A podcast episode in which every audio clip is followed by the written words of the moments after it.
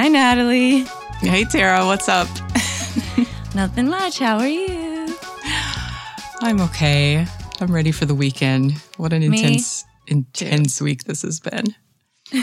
I've also had an intense week. Is the whole world feeling this? Like, I feel like every time we come into our side job here at the record store, we're always talking about, like, oh, I'm so tired. What a week. Is everyone I just overworked and overplayed and everything just like Yeah. stretched thin?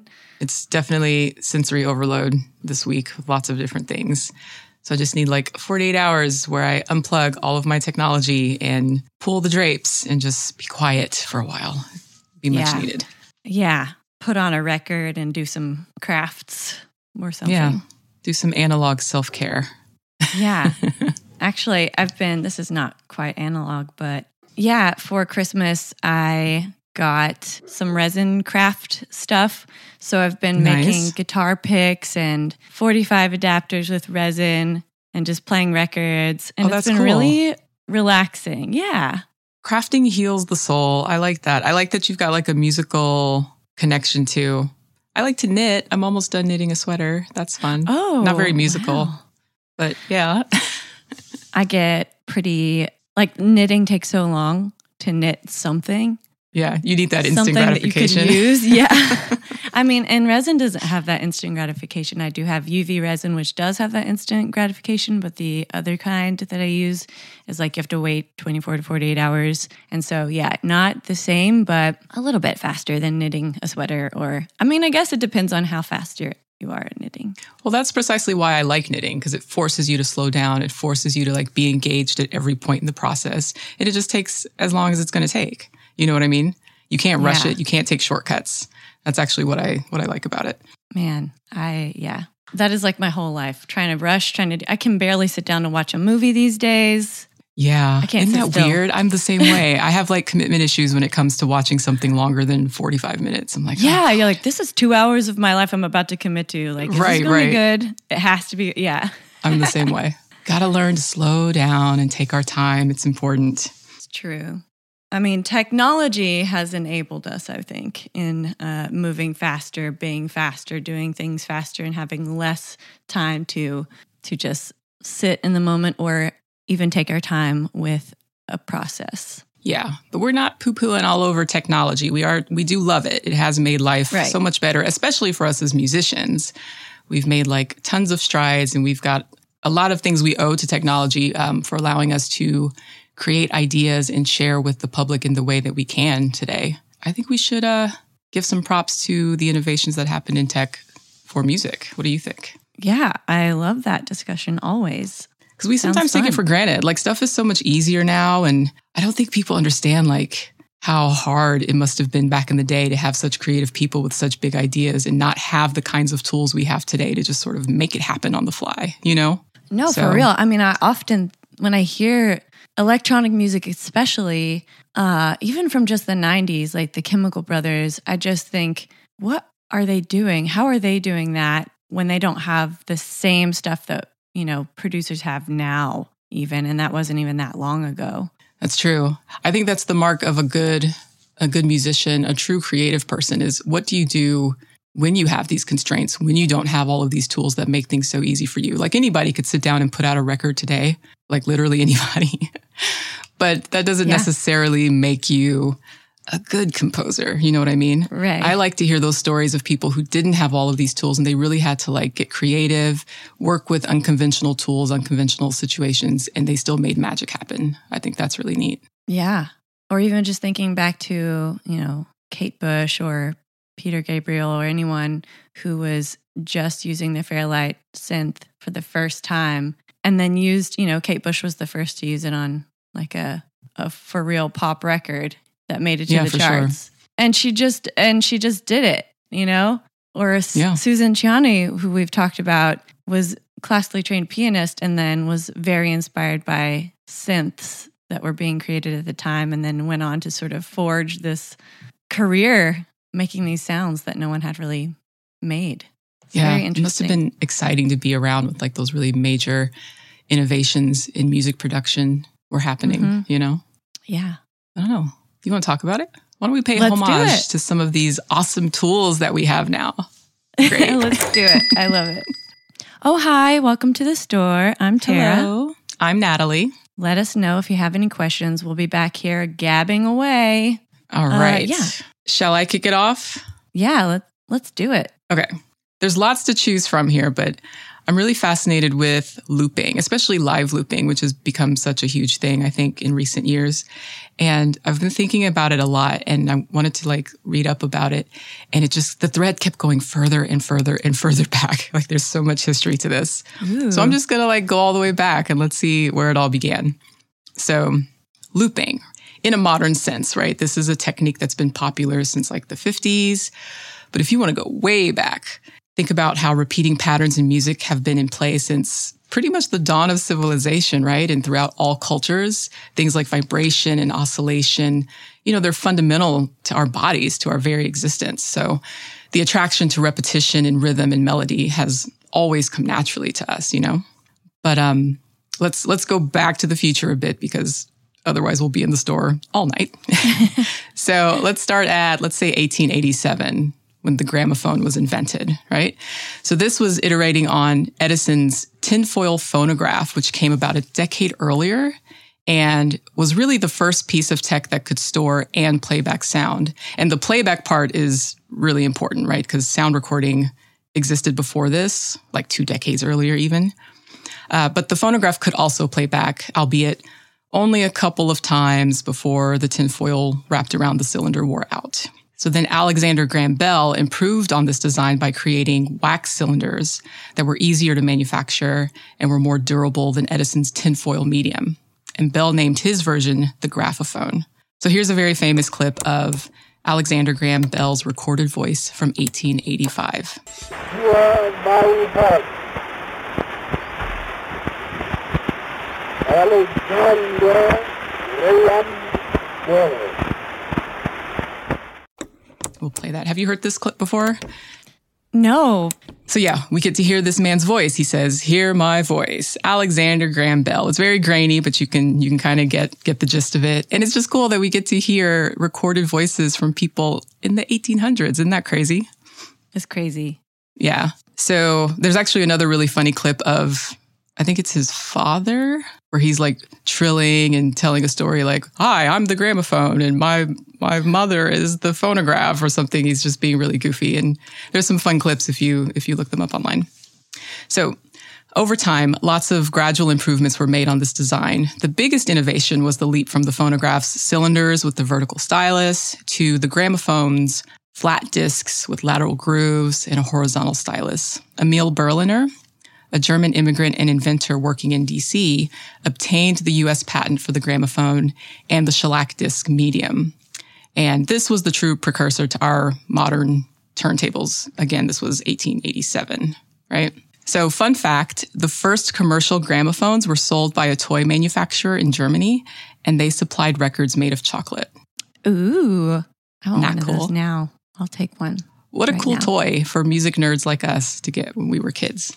I mean, I had that like I think it was a Fisher Price where it was like a plastic, those like plastic records.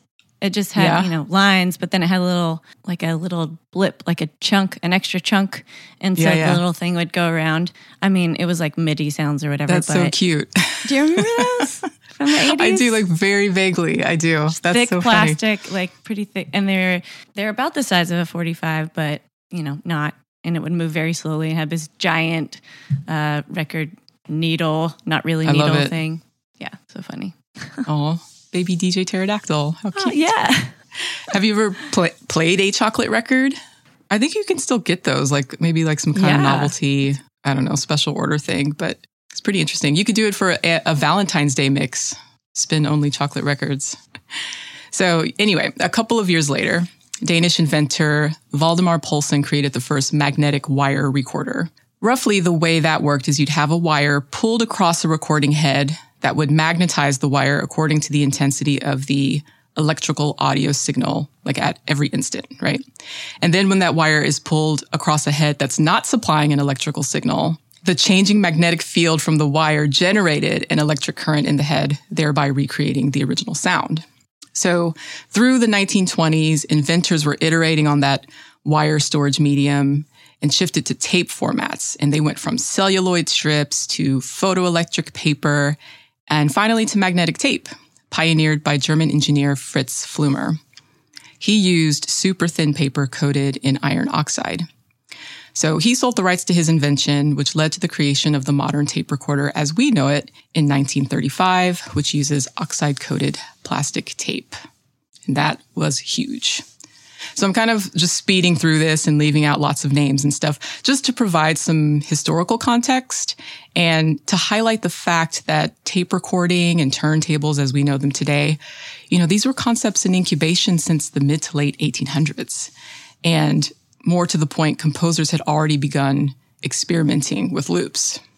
Like, for example, Egyptian composer Halim El-Dabh, who was one of the earliest pioneers of electronic music. He was already manipulating sound recordings in the early 40s uh, with his, his wire recorder. He composed a piece called The Expression of Zaar.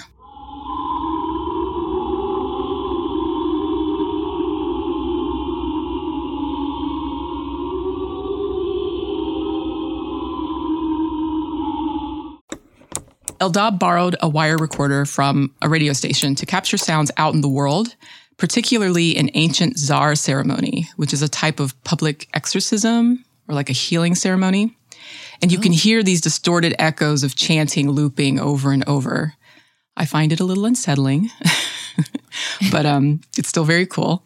El-Dabh says, I just started playing around with the equipment at the station, including reverberation, echo chambers, voltage controls, and a re-recording room that had movable walls to create different kinds and amounts of reverb.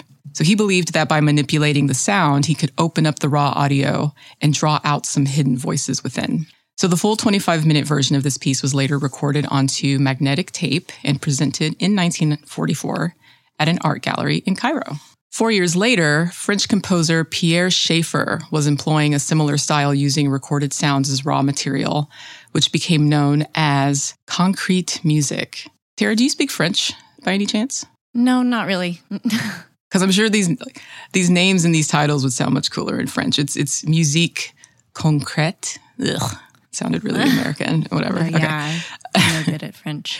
Yeah. The core of concrete music was collecting natural sounds recorded on tape or disc and then modifying those sound clips.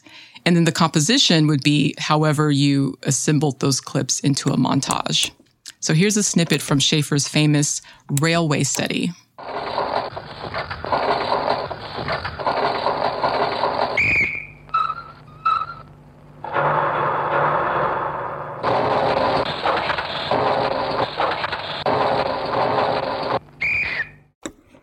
And this was quite revolutionary as it did away with the traditional roles of the composer and then the performer, right? And it ignited this wave of avant-garde electronic music.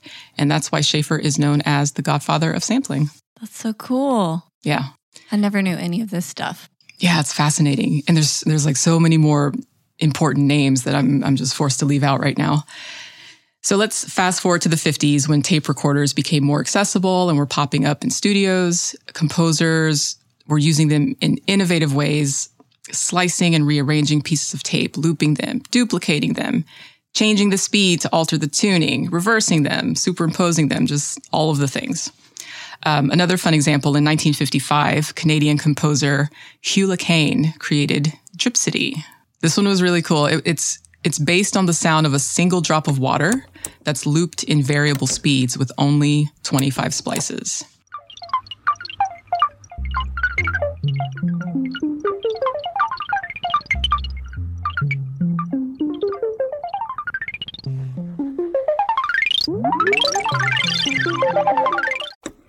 One of Schaeffer's apprentices, Eliane Radigue, so she'd been studying all these techniques with tape, but her interests moved more into processing the feedback between tape recorders and a microphone. Here's a bit of her piece, Stress Osaka.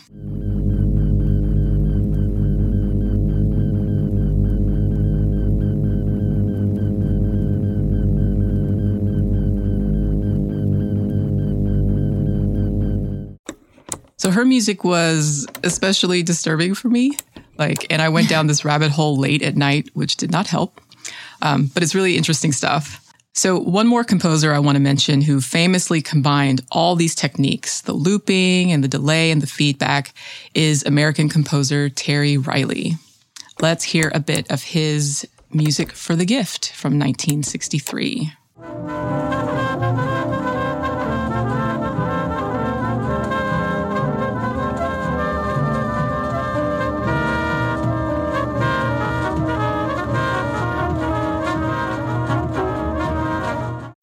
You recognize that one? I saw your face like light up. Terry Riley. Yes, I saw him live at Big Ears. nice. He's a legend. Yeah. This is arguably one of the first remixes ever made. It was created for a theater production, and Riley got the idea for the music while listening to the Chet Baker Quartet playing Miles Davis's So What.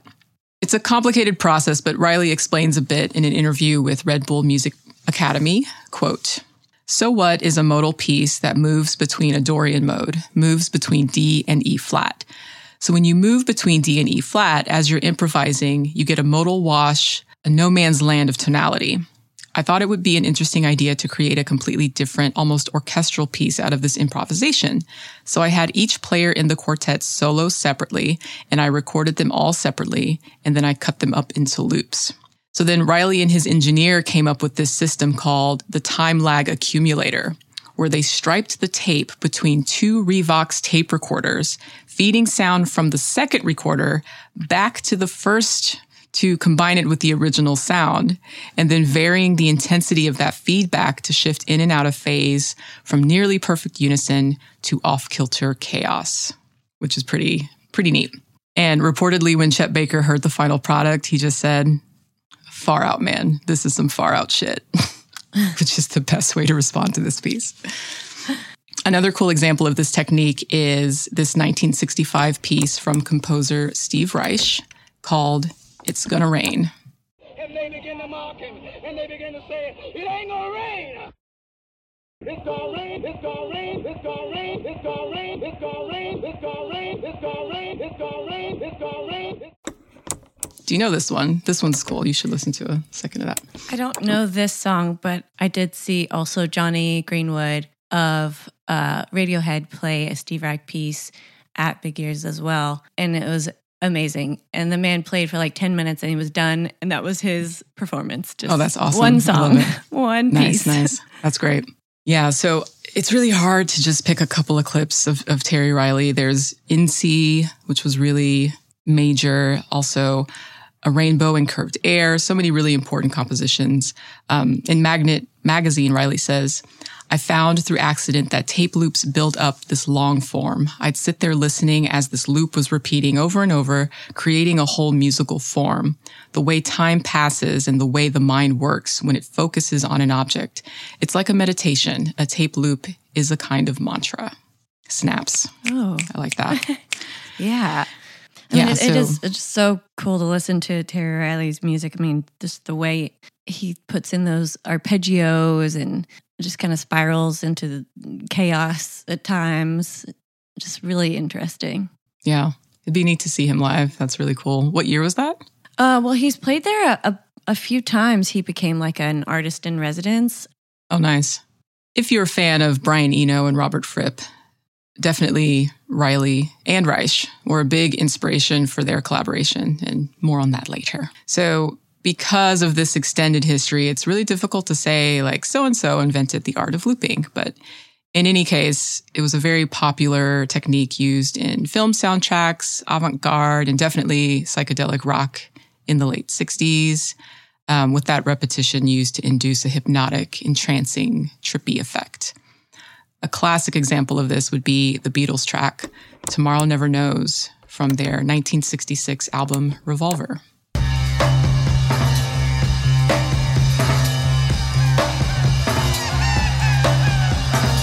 off your mind, relax and float downstream. My favorite Beatles record. That's your favorite Beatles record? Oh, awesome. Yeah, mm-hmm. that's a good one. McCartney's idea to use prepared tape loops was inspired by Karlheinz Stockhausen, which was another prolific German composer known for experimenting with tape loops. So these loops, the band prepared them individually at home and they were added to the track live with multiple tape recorders going at the same time, some of which overflowed out of the control room and down the hallway. Like we could seriously have a whole separate conversation just about the insane physical setups required recording with tape. Um, there's some really kooky, some fun Yeah. ones. I've heard a similar thing with the Bee Gees. I think they had to like loop some tape around the room when they were looping the drum beat. For, Yeah, yeah. Was it Staying Alive, maybe? Because the drummer's mother had fallen ill or was dying or something like that. And so they're like, oh, well, how are we going to do this sound while he's out of town? hmm And they just looped him playing the drums and just like looped the tape around the room and played it. Yeah, there's been some crazy ones. I've heard like tape coming out of the windows into the yards and some elaborate setup or whatever. but five loops were used in this recording two backwards sitar passages, a mellotron, an orchestra playing a B flat chord, and a sped up clip of McCartney laughing. Also, looping was popular at this time in Jamaican dub music. Osbourne Ruddock, known as King Tubby. He was a major sound engineer who influenced 60s and 70s dub music. Let's listen to King Tubby meets Rockers Uptown.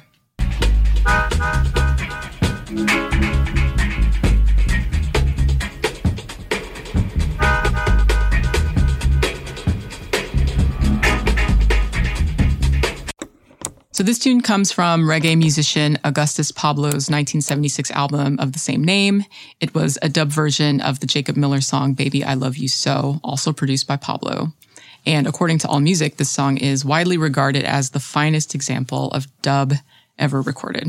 So I'm going to take a breath there because we kind of hit a fork in the road at this point. This technology just shoots off into multiple directions. You know, we can talk more about looping like with samplers and with your DAW, um, looping pedals, really big, and then live looping that we're familiar with today. And I really think they're all very fascinating. So maybe we'll maybe we'll have this conversation, do a part two of this conversation. Be really cool. But just think about it. I like plowed through a century. It's incredible that people were trying to solve these challenges of how to like record and preserve the voice and preserve audio all the way back in 1850. It's really neat. Wow. Yeah. That's a whole century. That's crazy. Right. I never I never would have thought.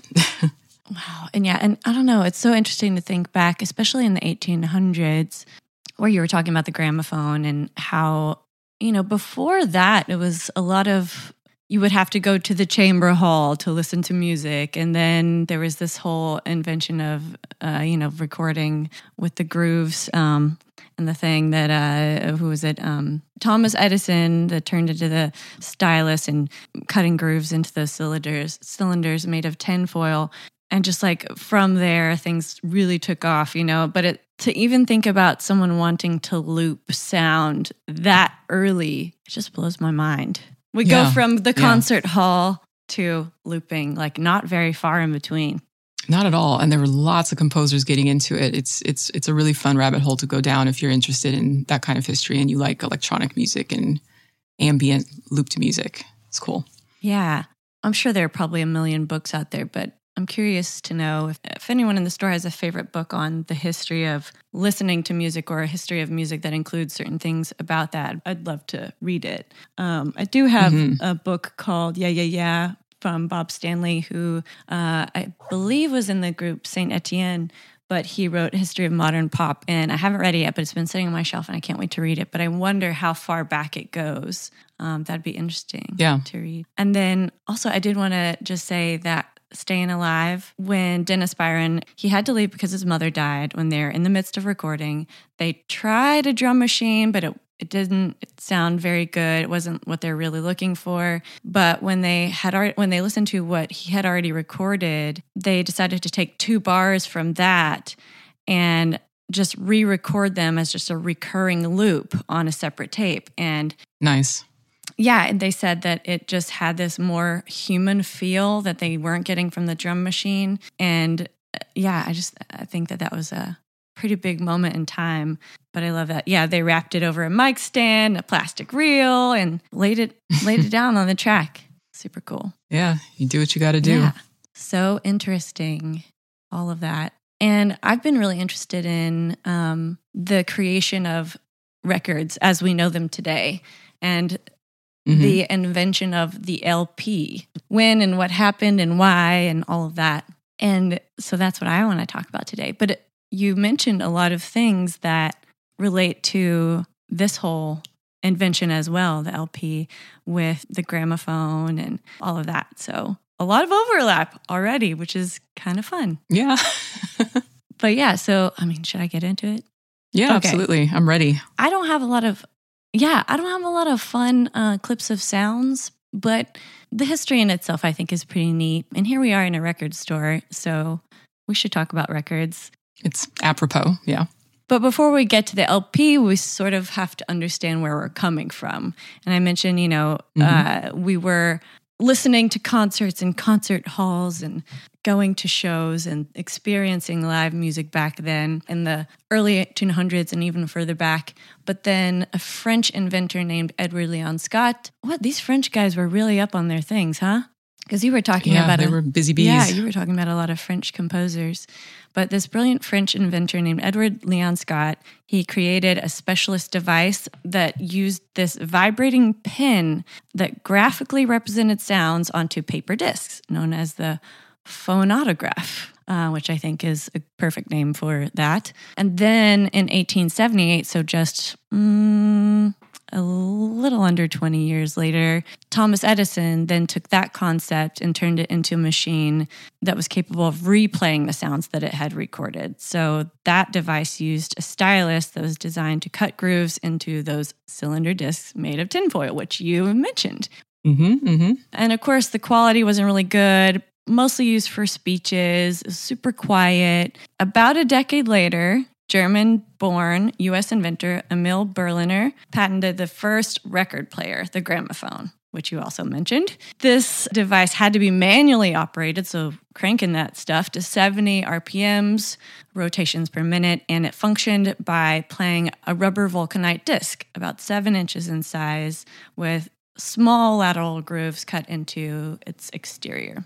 So then, over the next 13 years, records, as we know it then, would undergo a lot of material alterations and changes until about 1901, where Victor Company uh, released its Red Seal line, which played shellac records in the form of a 10 inch 78 RPM. So the 78 RPM proved to be the most superior for the next about 47 years. Sousa, John Philip Sousa, the famous conductor and composer, king of the bandstand, he was frustrated with this whole like putting music on to discs and listening to it at home alone because he thought that music should be experienced with others. And of course, someone being a conductor, you know, we've talked about how I I feel like the conductor is part of the whole art of classical music. He's the movement, whereas the the orchestra is a, in a way movement too with the violin bows going up and down, but the sound as well. But then the conductor is kind of like the dancer almost, you know, with their arms Yeah. waving up and down. And so he was frustrated that now that people are going to be listening to, to music in their homes, you know, this changed how we were listening to music, this invention of the 78. And it changed writing styles too. Songwriters were shortening their songs so that it would fit onto the 78 and everything was broken into chunks and people were worried oh no this like our musical attention span was becoming shorter That sounds familiar. right i know right technology again making our attention span shorter but in this sense it's related to the the medium of the TikTok music and the songs now. technology. Yeah, yeah. But since, so let's talk a little bit, I guess, about the format of the 78. So the grooves were more spaced out. So the record had to spin fast. A standard 10 inch 78 couldn't hold more than about three minutes of music per side. And they were typically made of shellac, which I mentioned, and had the consistency of maybe a china plate. So they were very thick, very heavy, and they broke very easily. Three minutes of music per side that's not very much. when you know, most people were really into classical music at the time. You would go to a place, to a concert hall, and hear, you know, these expansive works.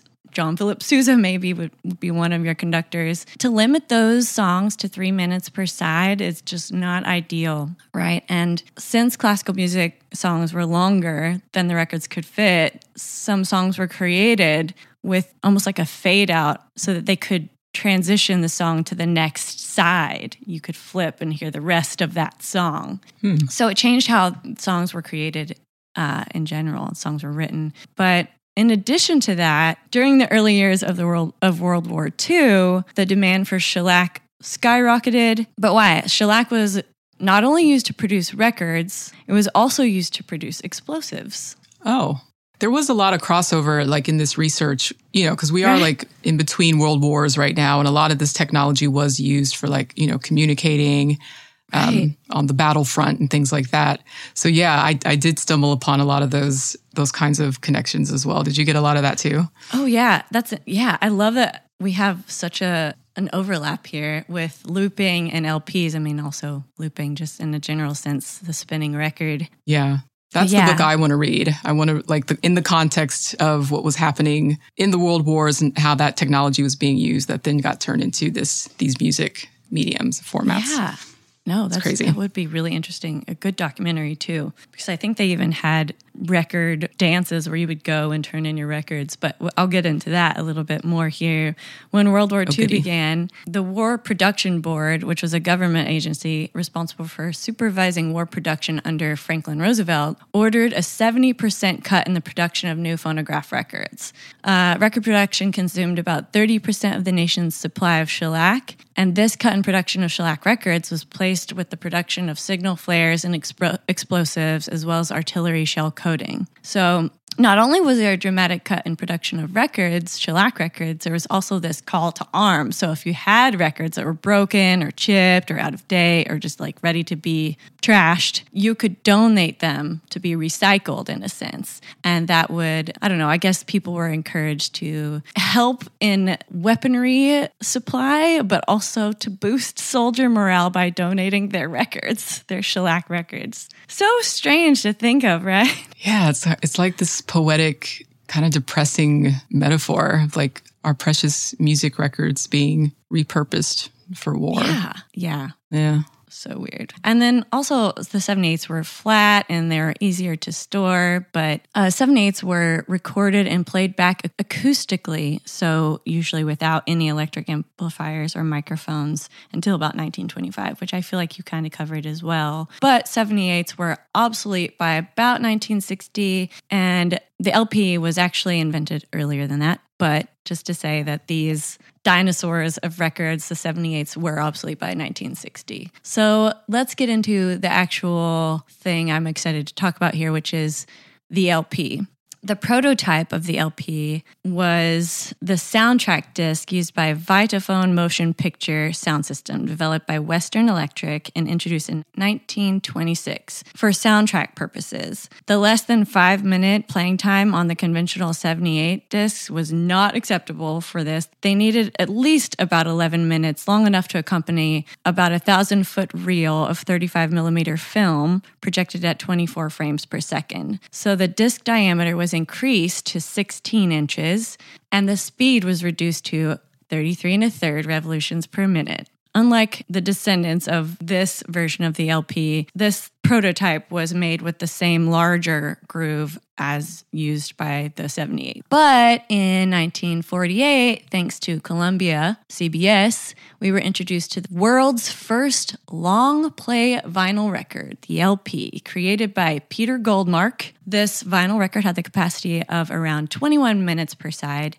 and was about 12 inches wide. Our gold standard 12 inch 33 and a third rpm and this changed the face of the music industry from here on out to the more album centric format that we love and know today. But shortly after rca victor announced their own lp which turned at 45 rpms and was just 7 inches in size.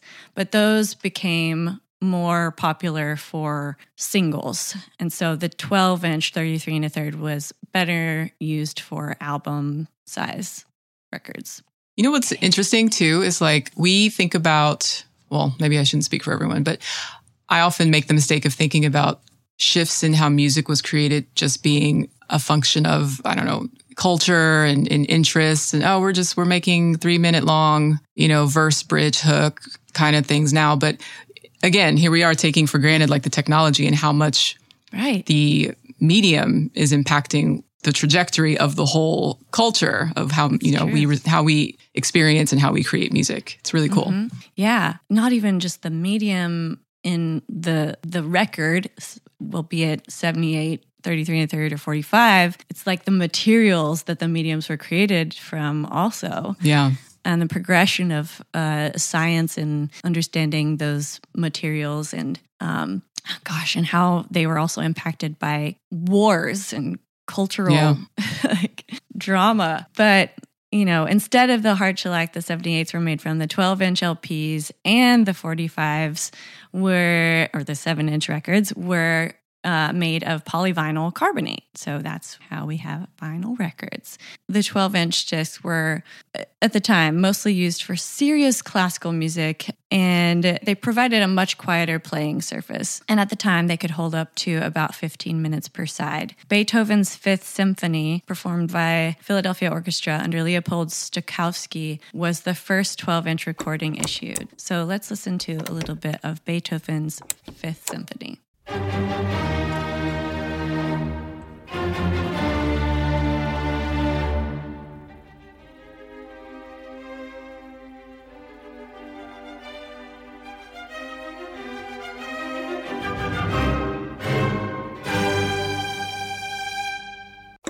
So yeah, it was the microgroove that ultimately proved the crucial element of the long playing disc. And and that was again all thanks to Peter Goldmark and his team at Columbia, which engineers had perfected the summer of 1947. A little bit on the market here. By 1952, so when the LP was introduced in 1948, the 78 was still the conventional format for phonograph records. But by 1952, 78 still accounted for slightly more than half of the units sold in the United States and just under half of the dollar sales. The 45, oriented towards the single song, accounted for just over 30% of unit sales and just over 25% of dollar sales. And the LP re- represented not quite 17% of unit sales and just over 26% of dollar sales. So thank you, Wikipedia, for those stats. uh, yeah, okay. And then I just probably want to just round it out here with this by saying that by introducing the long play, the LP, it changed the way record labels, musicians, everyone created, packaged, and listened to music. And because longer musical works required multiple 70 RPM discs, the most popular at the time, the LP really shifted the recording industry for jazz musicians, for classical works because they were, you know, usually the nature of their songs are usually a bit longer. You know, a listener could listen to an entire symphonic work or a, or an extended jazz composition without having to change records every few minutes or change sides. So, yeah, it really changed the music industry in a big way. And, you know, to this day, we still listen and love to listen to vinyl records. There's nothing quite like it. And I think it's still just continuing to surge more and more. Despite being expensive to make, expensive to buy, there's still just this really fun, tangible element to owning a record of music. And then, yeah, just say a 12 inch record today has about 19 minutes of sound per side, about 300 to 400 lines per inch uh, in grooves. And if you didn't know, I should have probably said this earlier, but the stylus creates sound as it moves through those grooves up and down. So yeah, same same technology. Really, if you go back all the way to the 1800s and looked at how Edison was using the stylus and how Edouard de Leon Scott was using that vibrating pin, you know, those are they're Mhm. making these grooves that that could represent those sounds. So yeah, that's pretty much it. I have a question for you. Oh yeah. as a vinyl enthusiast, and you kind of touched on it a bit in, in your in your words just now, but like, why has the vinyl LP? Why has that medium stood the test of time? Why are we still so in love with that? Why didn't things like the mini disc survive? or even CDs are kind of being you know, falling out. I guess we're having like a renaissance, a love affair again with, uh, you know, cassettes and stuff like that. But like, why aren't we obsessed with eight tracks? What is it about vinyl records that have stood the test of time?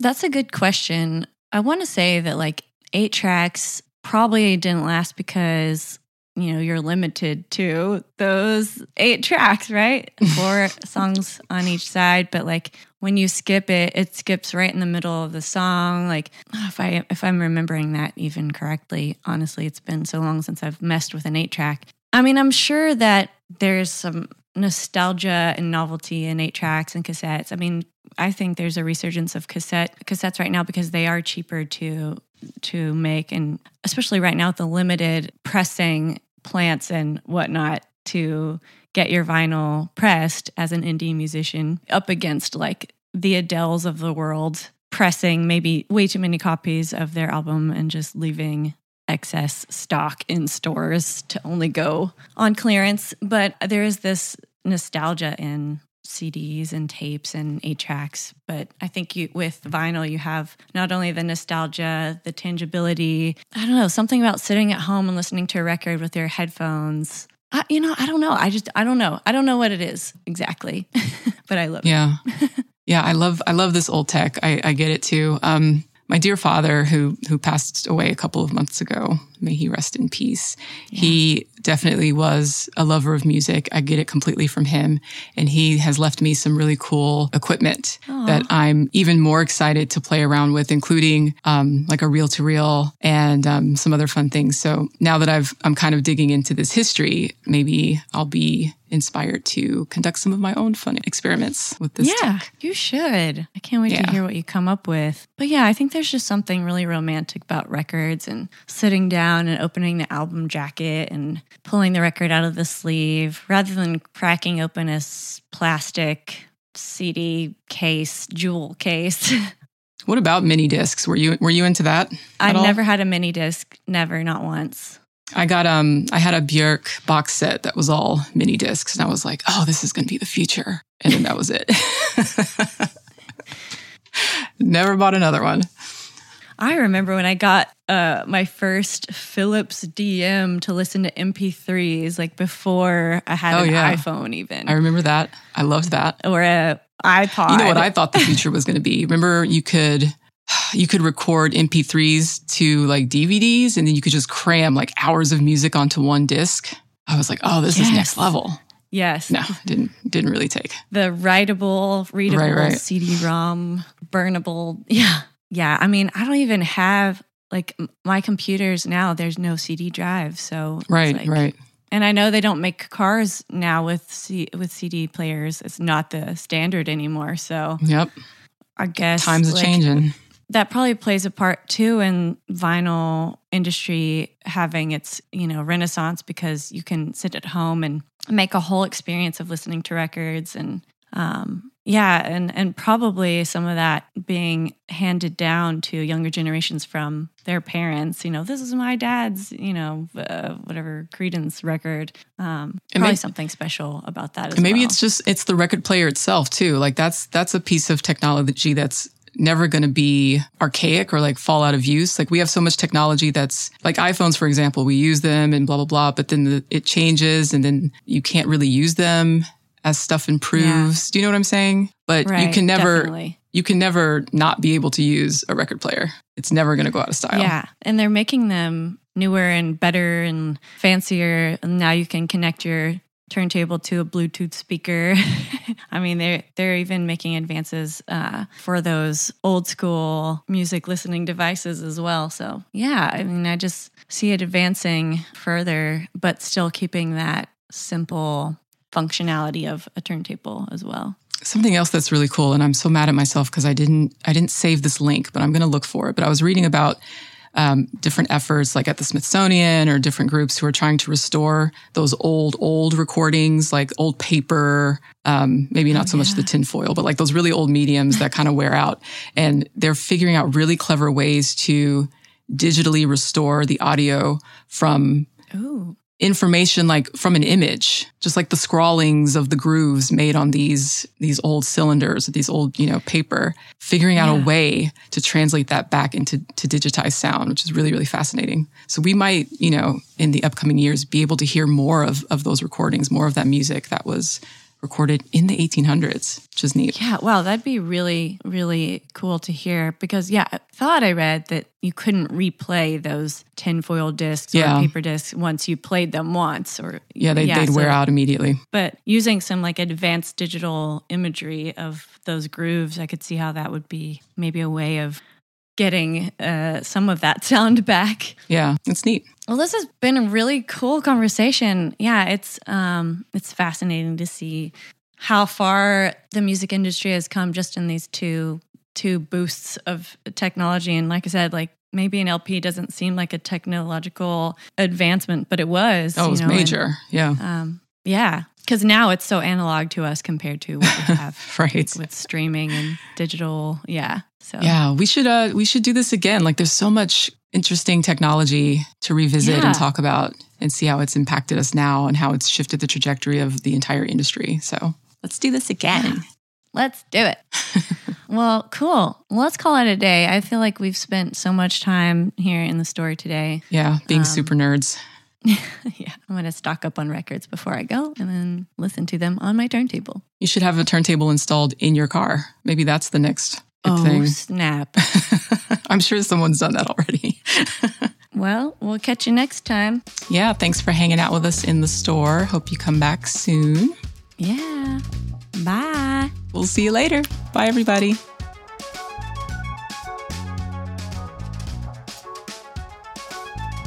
Record Store Society is hosted by Natalie White and Tara Davies. If you'd like to contact the show, visit our website at recordstoresociety.com. Or you can find us on all your favorite social media sites with the handle at Record Store Society.